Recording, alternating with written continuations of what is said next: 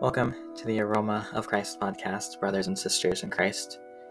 I am Ryan Brown, the pastor of the Fostoria Baptist Church, and the hope behind this podcast is to do nothing in any way to replace regular gathering among God's people. It is for the sake of mutual encouragement of one another through the singing and preaching ministry that we gather. But if you do happen to miss a week and want to keep up in Matthew, or if you want to re-listen to a sermon because it was particularly impactful or particularly confusing, this podcast is available to you. And so we continue on the Aroma of Christ sermons from the pulpit of Fostoria Baptist Church.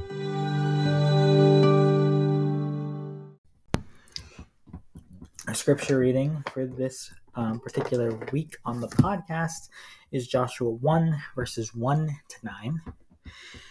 This is the Lord's instruction to Joshua as he is being built up, as he is being presented and installed as the leader. And there's lots of promises given to him. Promises about how people aren't going to stand. Promises about how Abraham's covenant, Abraham's promise of a certain land, will be given to the people of Israel under Joshua's control. And in light of that, he's supposed to be strong and courageous. And in particular, he's supposed to be strong and courageous because the Lord will be with him. He has no need to fear.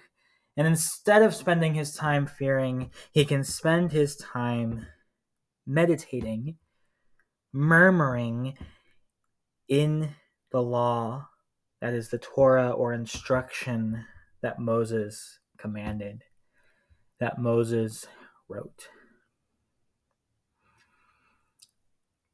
The scripture reads in Joshua 1, verses 1 to 9, "Now after the death of Moses, the servant of the Lord, it came to pass that the Lord spake unto Joshua, the son of Nun, Moses' minister, saying, Moses, my servant, is dead. Now therefore arise, go over this Jordan, thou and all this people, unto the land which I do give to them, even to the children of Israel. Every place that the sole of your foot shall tread upon, that have I given unto you, as I said unto Moses. From the wilderness and this Lebanon, even unto the great river, the river Euphrates, all the land of the Hittites, and unto the great sea toward the going down of the sun, shall be your coast. There shall not any man be able to stand before thee all the days of thy life. As I was with Moses, so I will be with thee. I will not fail thee, nor forsake thee. Be strong and of a good courage, for unto this people shalt thou divide for an inheritance the land, which I swear unto their fathers to give them. Only be thou strong and very courageous, that thou mayest observe to do according to all the law which Moses my servant commanded thee. Turn not from it to the right hand or to the left, that thou mayest prosper whithersoever thou goest. This book of the law shall not depart out of thy mouth, but thou shalt meditate therein day and night, that thou mayest observe to do according to all that is written therein. For then thou shalt make thy way prosperous, and then thou shalt have good success. Have not I commanded thee? Be strong and of a good courage. Be not afraid, neither be thou dismayed. For the Lord thy God is with thee, whithersoever thou goest." Turn with me in your Bibles to Psalm chapter 1. We'll look at Psalms 1 and 2 over the next couple of weeks and return to Matthew after our guest on October 1st. Psalms 1 and 2 in some ways seem to form a short introduction to the rest of the book of Psalms. And we'll look today at Psalm chapter 1.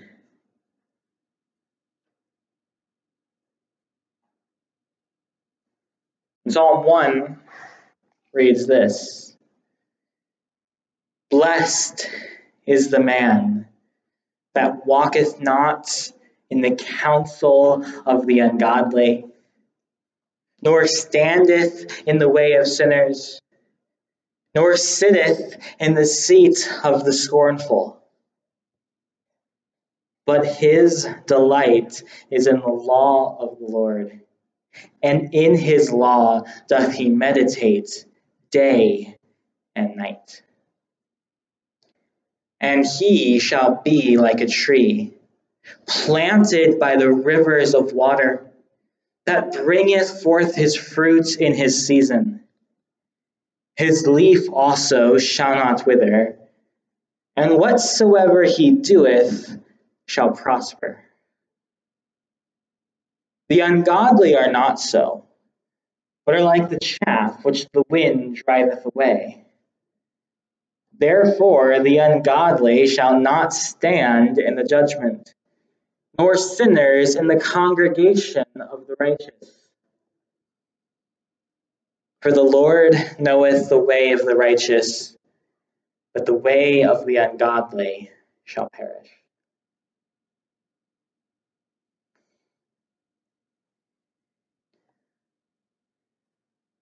Father, we ask that you would help us today as we think about your word, as we think about it during this next little bit of time, and then throughout the rest of the day as we have conversations together or are in our own homes thinking.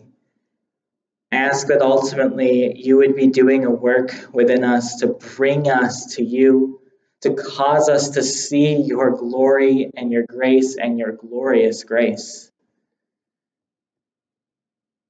I pray, Lord, that we would catch hold of this image that the psalmist gives us about the good of studying and thinking about your word.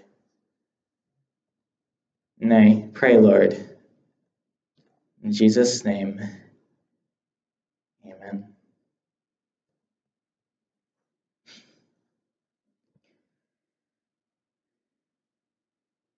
In 1981, there was an interview it was 1981, it wasn't posted, it was aired on television, where Barbara Walters was interviewing Katharine Hepburn upon her receiving of her 4th Oscar. During the course of the interview, Hepburn started talking about the fact that she felt strong. And she was trying to capture the feeling of strength with some sort of analogy, and she jumped on to the analogy of a tree. That she was strong as a tree. This then became the scenario and context in which Barbara Walters stated the now infamous question, the now cliched and cheesy celebrity question, if you are a tree, then what type of tree are you? Now, Hepburn doesn't directly respond to the question to say what type of tree she is, but she starts to discuss the fact of what type of tree she'd hope to be. She contrasts the possibility of being an elm with Dutch elm disease, diseased and weak, and then says that she'd like to be an oak tree, or rather, everybody would like to be an oak tree. That's very strong, very pretty. If we are going to be compared to trees, I do imagine we'd rather be the tree that is strong like an oak. One where you could have something like a rope swing coming down from, where there'd be fruit possibly feeding animals and maybe even humans, rather than a tree that was diseased, withering, and in danger of falling down and instead being a nuisance. The text before us in Psalm 1 describes the reality of a strong tree, and as an image of a certain type of person. And so it gives us that path to strength, that path to blessing. And it's found in murmuring or meditating in the word of the Lord. The path to blessing and strength is found in murmuring in the word of the Lord.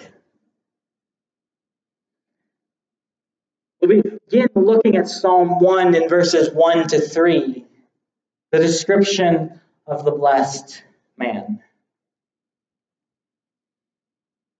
Blessed is the man that walketh not in the counsel of the ungodly, nor standeth in the way of sinners, nor sitteth in the seat of the scornful.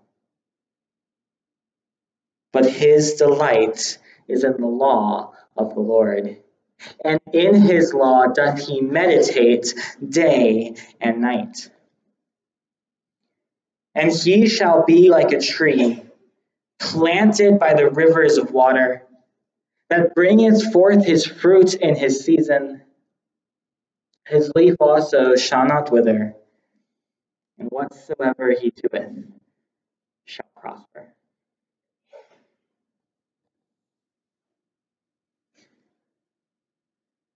Blessed is the man. Blessed is the man. Blessed is the person, the individual. There's characteristics of this man who can be described as blessed, as happy, as having received the favor of the Lord. And first, there's a certain blessing of and characteristic of him of what he doesn't do. The company he keeps, the peers around him and how they pressure him. He's not walking in the counsel of the ungodly, nor is he standing in the way of sinners, nor sitting in the seats of the scornful. The advice and counsel of the ungodly is not one where he's currently walking in it, trying to get better at this ungodly reality. The way of sinners in which they go and do their way apart from the Lord, sinning. He's not standing in that. And as scoffers sit and scoff, as they make a mock of all things that are good, the truly happy man doesn't sit with them, making the same mockery.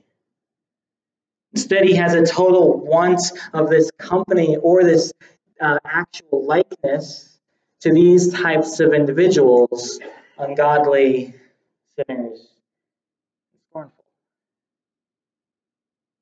He's blessed and happy because he's not giving in to the company and influence of the world and not surrounding himself with all sorts of ungodly influences.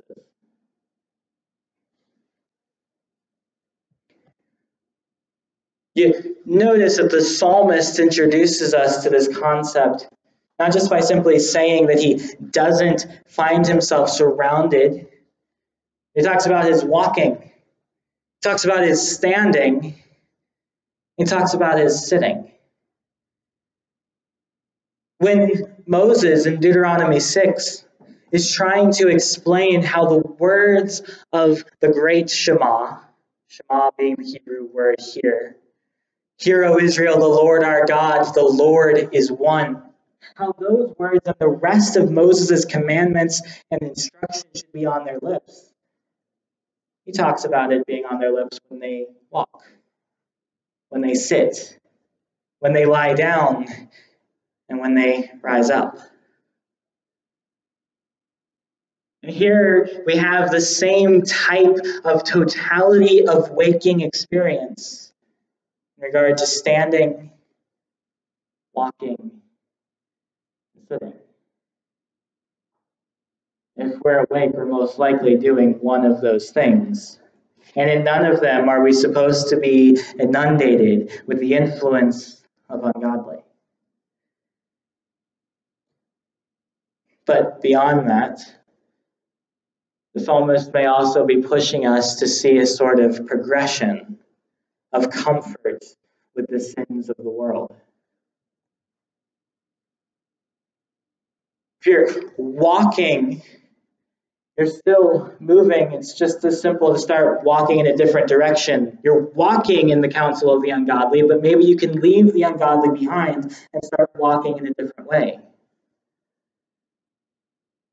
But once you've started to stand, you've started to become more comfortable, complacent, more like you're prepared to stay there a while within the way of the sinners. And certainly sitting is a place of comfort, a place of remaining. The influence of peer pressure, the influence of the world, the influence of sin as a whole. Slow, steady. If you don't notice that you're walking, you find yourself standing or even sitting, finding all of this sin, all of these influences pushing us down and making it hard to remember the wonderful graces of Christ. In that particular aspect of what the psalmist is presenting, it creates a warning of constant evaluation and constant vigilance, to see how the influence of sin in our own selves and the influence of the world outside us is causing us to become more comfortable with things we would previously have said are completely gross and intolerable.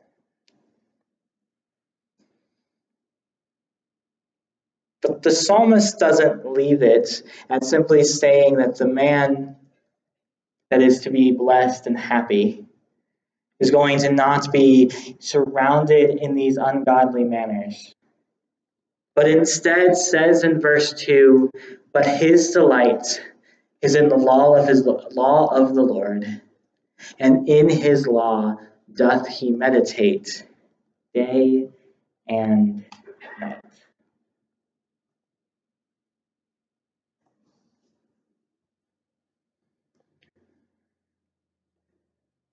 When we read the word law in Scripture, we have a few different options of how it is used within Scripture. The Hebrew word Torah at base means instruction. And it's used to refer to the Mosaic covenant. It's used to refer to particular commands within the Mosaic covenant. And it's just used to refer to Scripture as a whole. All of the instruction of the Lord. It seems that it's likely that last one that is supposed to be what we're understanding here. The instruction, the whole of Scripture, the word of the Lord. The man who is blessed doesn't simply have employment within, doesn't just occupy himself within the law of the Lord, but delights in it, rejoices in it, enjoys it such that it even becomes a regular activity. He's in the Torah, meditating day and night.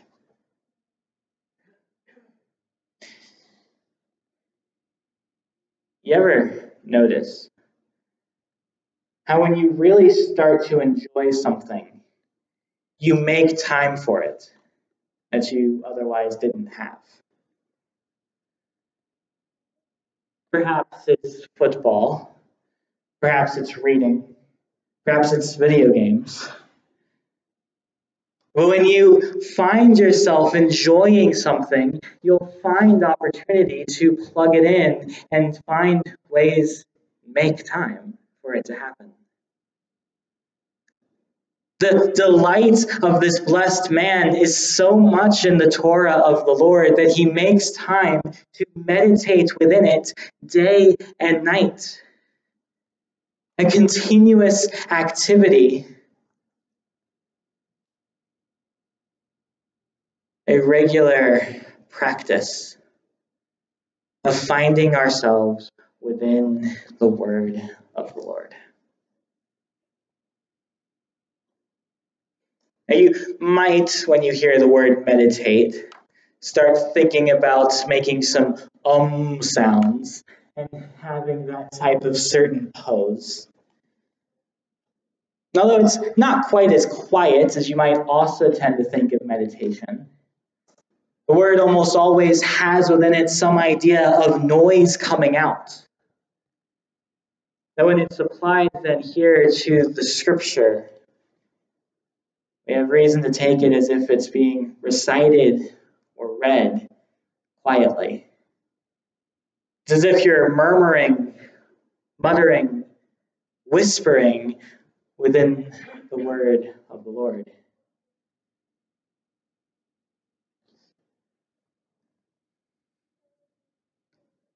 It's a repetition. It's a delight in it. Certain level of intense study. And unlike a lot of places in Scripture that talk about receiving the Word, it's a private enterprise, a private activity. It's hard to whisper to oneself in a public place. But if indeed it's a description of a lifestyle of how we relate to the Word in delight and study, then the fact that the Old Testament was written to the people of Israel, and the New Testament was written to the assembled church, gives us reason to also apply it to times when we are gathered in the building, gathered outside the building with other church members, having a desire to read the Word, study the Word together.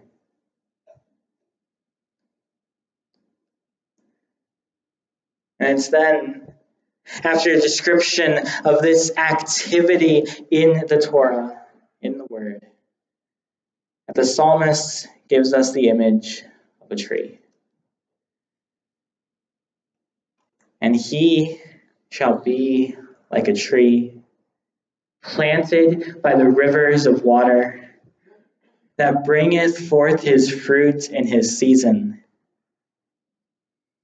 His leaf also shall not wither, and whatsoever he doeth shall prosper.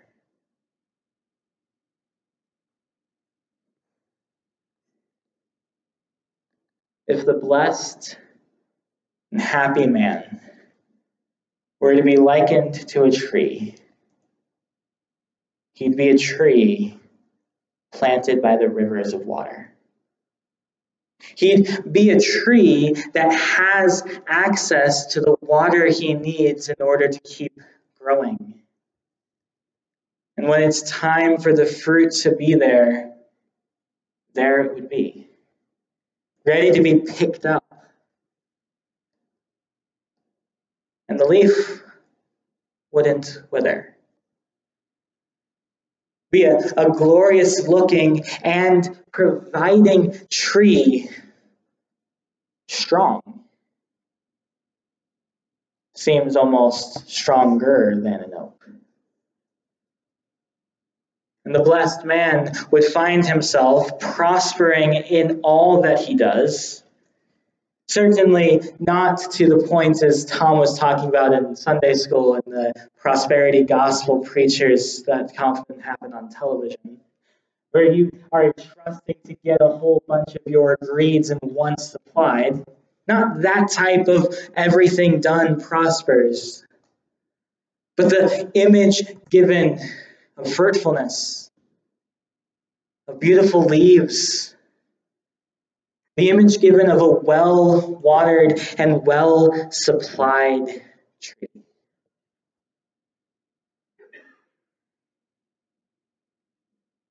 The image seems to be given of a blessed man, planted by the waters of the word of the Lord, bearing forth fruit in his season. You know, you don't expect much fruit to come from any trees that are in deserts, unwatered, away from that necessary nutrients. But you can begin to expect fruit from trees that are watered, that do receive nourishment and refreshment. Can't expect to see much fruit in our Christian life if we're disconnected from the water of the word of the Lord. For not receiving instruction and seeing Christ on the pages of Scripture, we can't expect to be like this type of tree.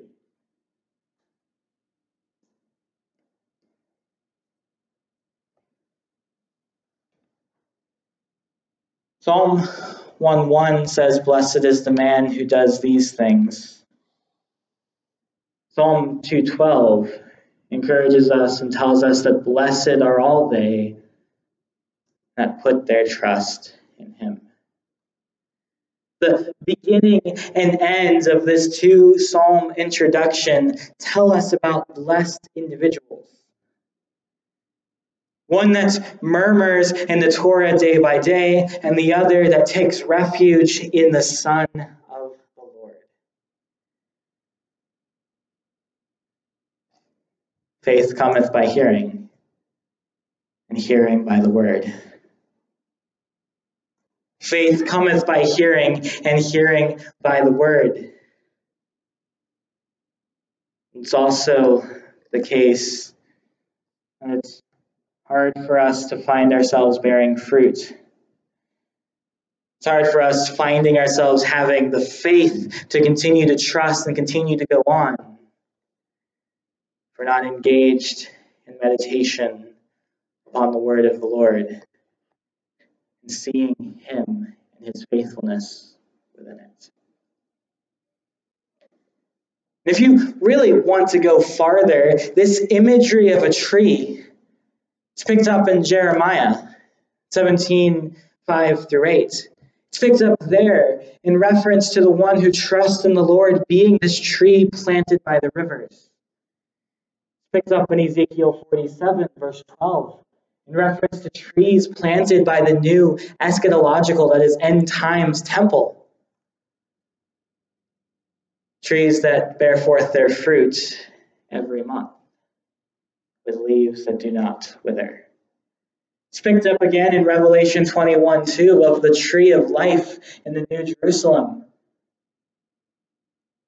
Unwithering leaves, bearing fruit every month.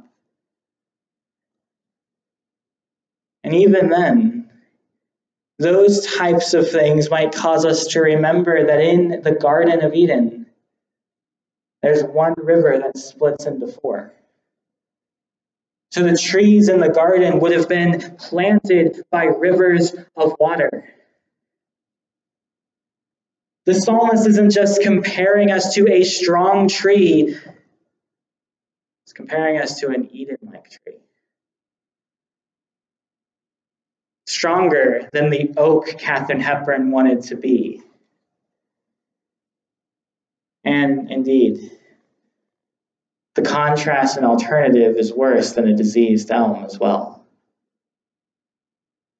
Verses 4-6 draw us into the portrayal of the wicked man.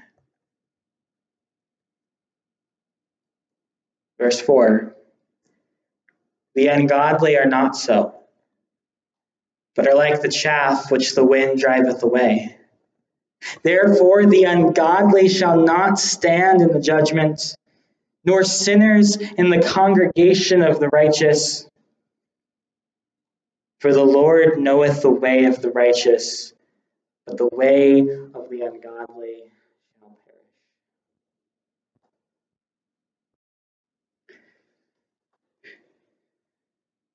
Blessed man is described as a tree planted by rivers of water.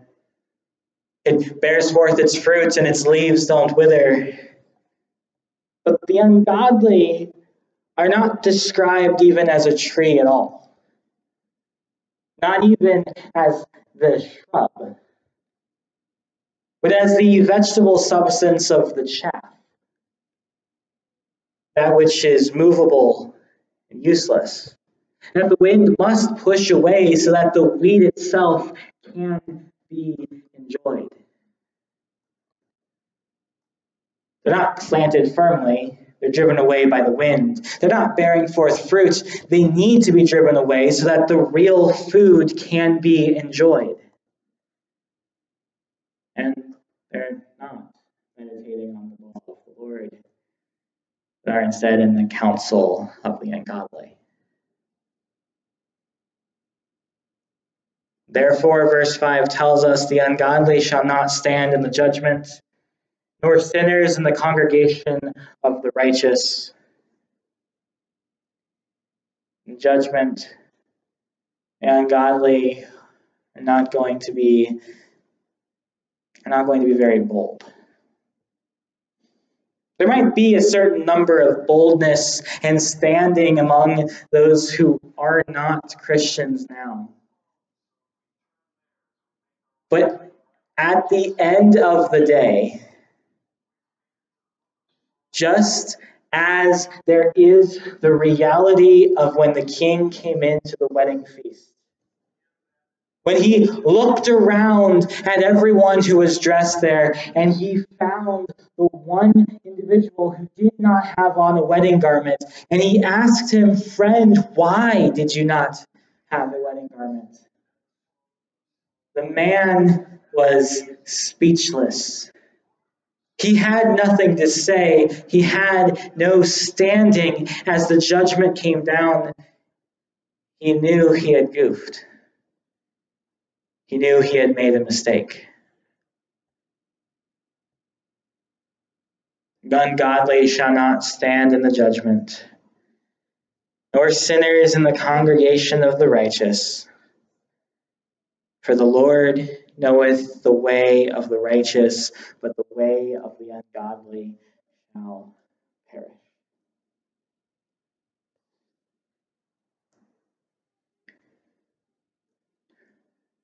God knows our path. He knows our way.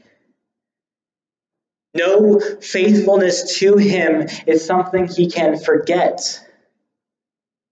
He knows the distinction between the righteous and the wicked, and how ultimately the distinction comes down to whether we have faith in Christ or not. Whether we have accepted our need, or whether we're still going in self-righteousness. He knows the way of the righteous, but not just the ungodly, but their way too will perish.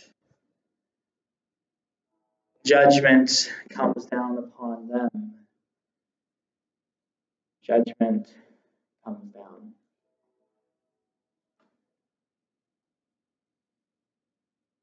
It's possible that within the hearing of my voice today, there is someone who is currently on the path towards judgment, of not being able to stand in the judgment,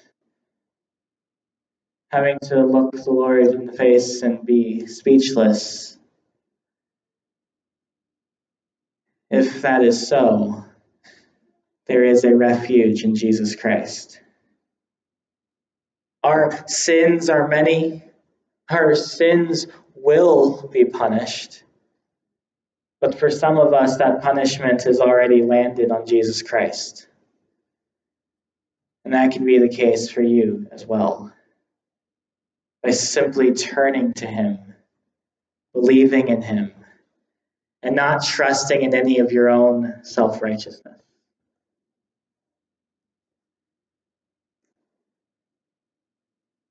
Now, as we come to the end of this psalm, I think we need to be reminded of the fact that it's pretty cool. It's pretty great to be strong. Everyone wants to be a strong oak. Everyone wants to be blessed and happy, not standing in the judgment. We'd rather be an oak than a diseased elm. And we'd rather have more in similarity to the tree of life than chaff. And the psalmist has told us. And yet it's so easy to be pushed around by the world, to have the influences of the way in which the world provides the air we breathe. So easy to be influenced by books, by media, by coworkers, by neighbors. It's so easy to find ourselves more influenced by the world than our true delight in the word of the Lord. Do we want to be strong? Do we want to be fruitful? Do we want to be blessed and happy? And I suppose as individuals and as a community, we should be in the Word, finding our enjoyment in it, and finding more opportunities to think about it and study it day by day. I'll leave you with the words of Caroline Cobb's song for Psalm 1. I want to be like a mighty oak, roots growing strong and deep. When the wind blows, the root's going to hold, because you're holding on to me.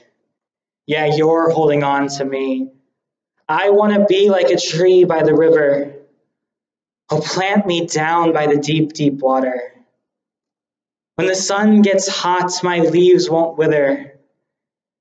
Oh, plant me down like a tree by the river. Oh, plant me down by your deep, deep water.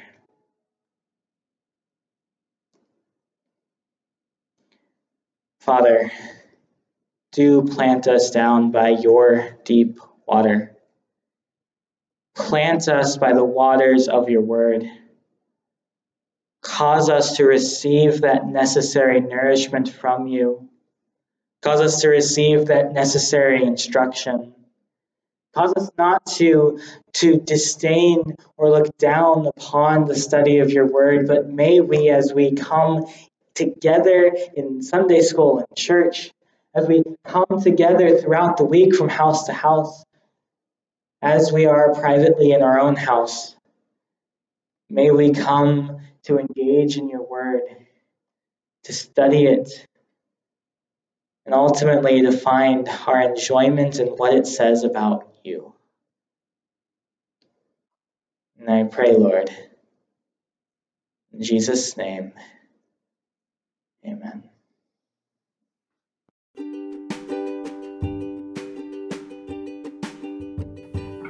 Thank you for listening to Aroma for Christ, sermons from the pulpit of the Fostoria Baptist Church. Do remember 2 Corinthians 2, 15-16, for we are the aroma of Christ to God among those who are being saved and among those who are perishing. To one a fragrance from death to death, to the other a fragrance from life to life. Who is sufficient for these things?